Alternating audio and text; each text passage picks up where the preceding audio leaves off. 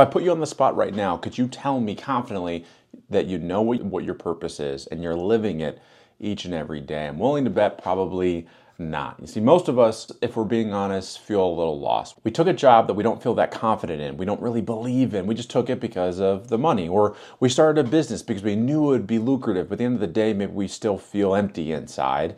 And that is why purpose is so important. You see, purpose doesn't matter if you're rich or poor or if you're working a nine to five or an entrepreneur. Regardless, everyone needs a purpose, but it's incredibly hard to pinpoint what exactly it is. Recently, I read this book called Built to Serve by Evan Carmichael. And the book details out step by step not only how you can find your purpose, but also monetize it. That could be obviously picking the right job for you, but also becoming an entrepreneur, making money, monetizing what you love to do so it doesn't really feel like work. You see, there's certain people that I know you've met them that feel like they have endless energy.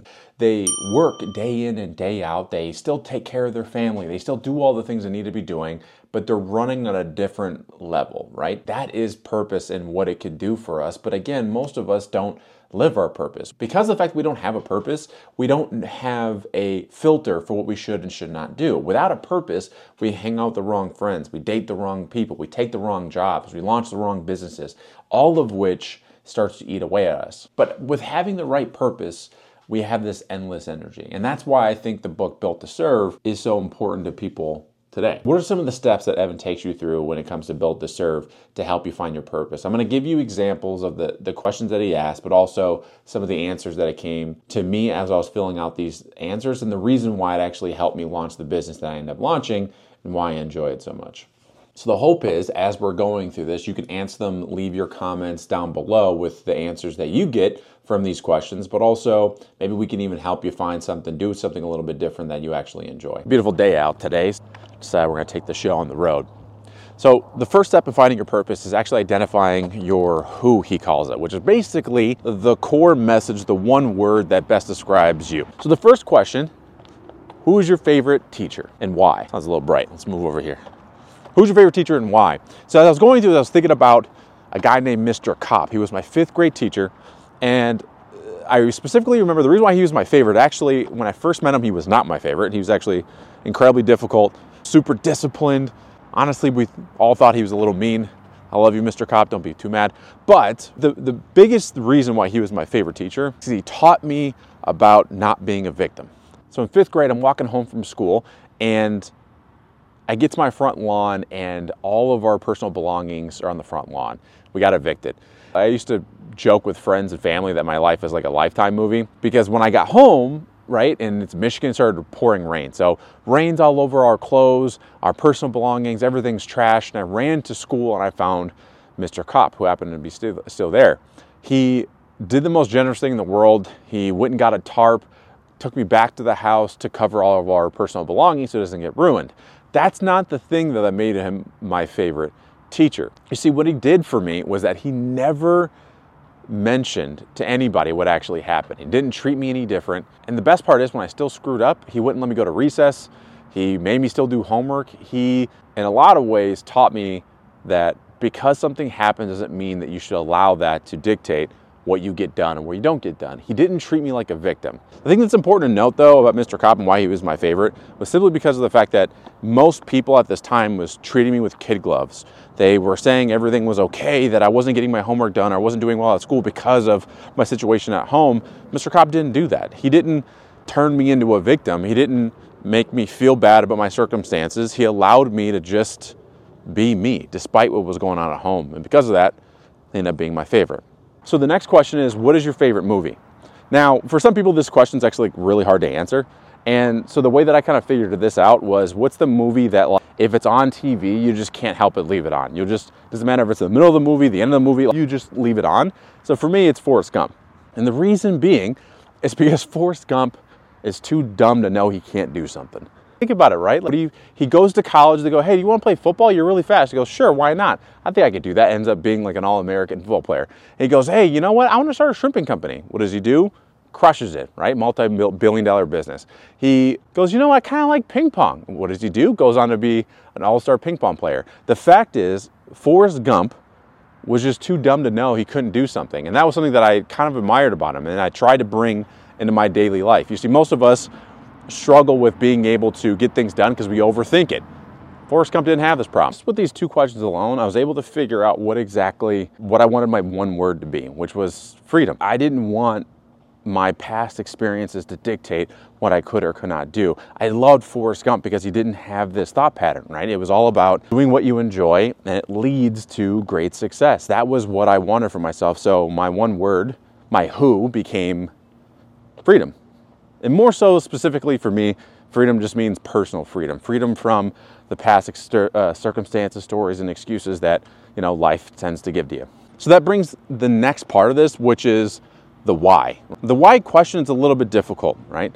The why question is what is the most painful thing you've ever been through? The most painful thing you've ever been through is that motivator for you. It's the reason why you show up and do the things that you do so people don't never go through the same things that you went through. And this is the reason why oftentimes you'll hear Evan say your purpose comes from your pain.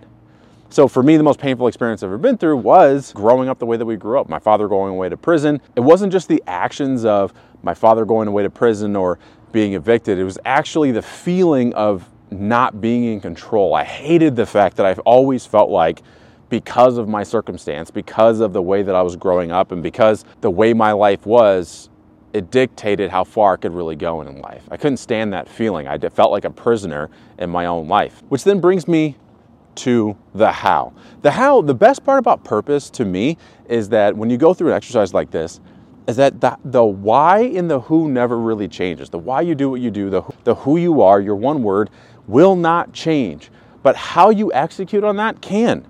So, one thing you could do before we move on to the how is setting up your I help statement. I just kind of put it in a nice little bow so that way I could frame it somewhere, I could put it on my desk, and I can always remember hey, am I, am I living my purpose? Because when we go and we veer off that purpose, that I help statement that we're going to build right now, you kind of realize why you're not feeling your best, why you're not feeling like you're moving forward anywhere.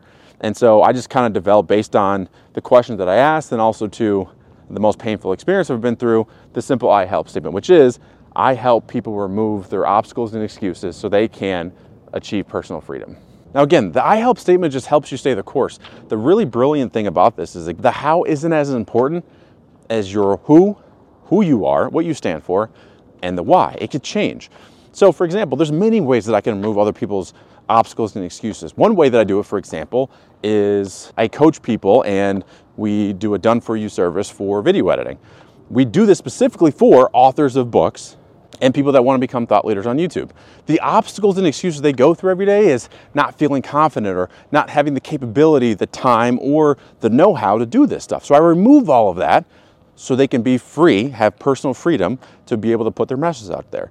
So that's just one way that I do it. But another way that I do it is obviously through my nine to five. I work with my nine to five job. I work, I work with a lot of small business owners and entrepreneurs, and I help them grow their business through using sales and marketing automation.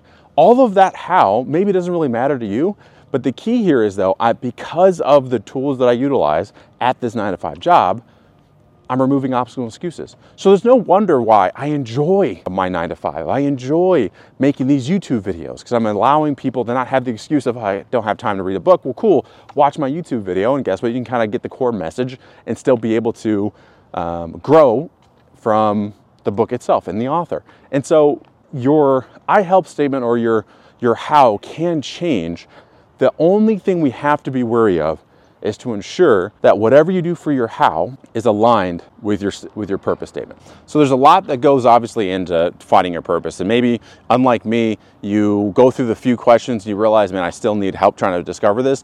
Cool thing is when you pick up the book, he has PDFs with all the questions on there. I think there's 5 in total that you can go through and it'll help you identify um, your purpose a little bit better than maybe this video could.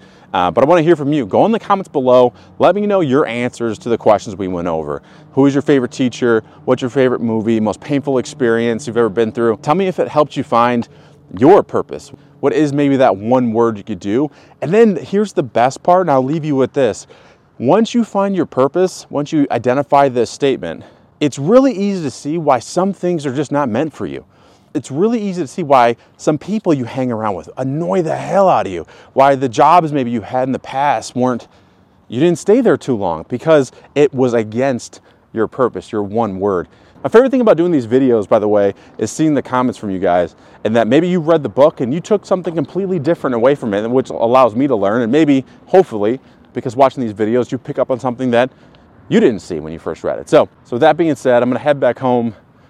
I have to still pack my go bag for the baby. She should be here any day now. So if I don't post a video next week, you'll know why. Thank you for watching. As always, I appreciate you, and I'll see you all the next video.